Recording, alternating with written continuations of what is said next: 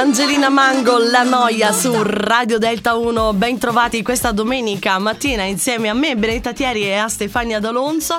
E a proposito di noia, oggi andiamo a contrastare un pochino la noia. Ci spostiamo a Padova perché per contrastare appunto questa noia eh, hanno creato delle stanze dell'amore in carcere. Sì, è vero, facciamo riferimento al carcere Due Palazzi di Padova, dove si sta sperimentando questa nuova forma di eh, libertà all'interno del Sì. carcere che può sembrare un controsenso, però in realtà eh, l'obiettivo è ristabilire dei colloqui intimi tra le persone perché difficilmente a volte ehm, è possibile avere una certa privacy, no?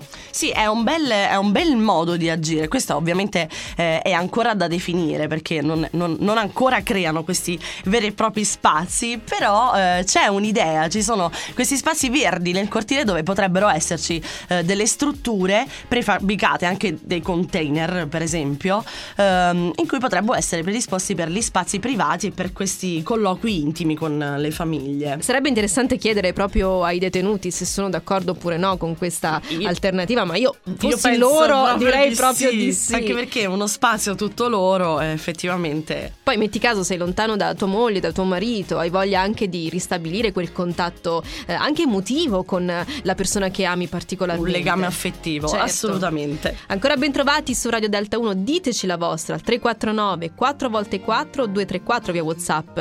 Mm, Siete contenti di questa idea? Beh, su Delta 1 noi intanto facciamo mmm.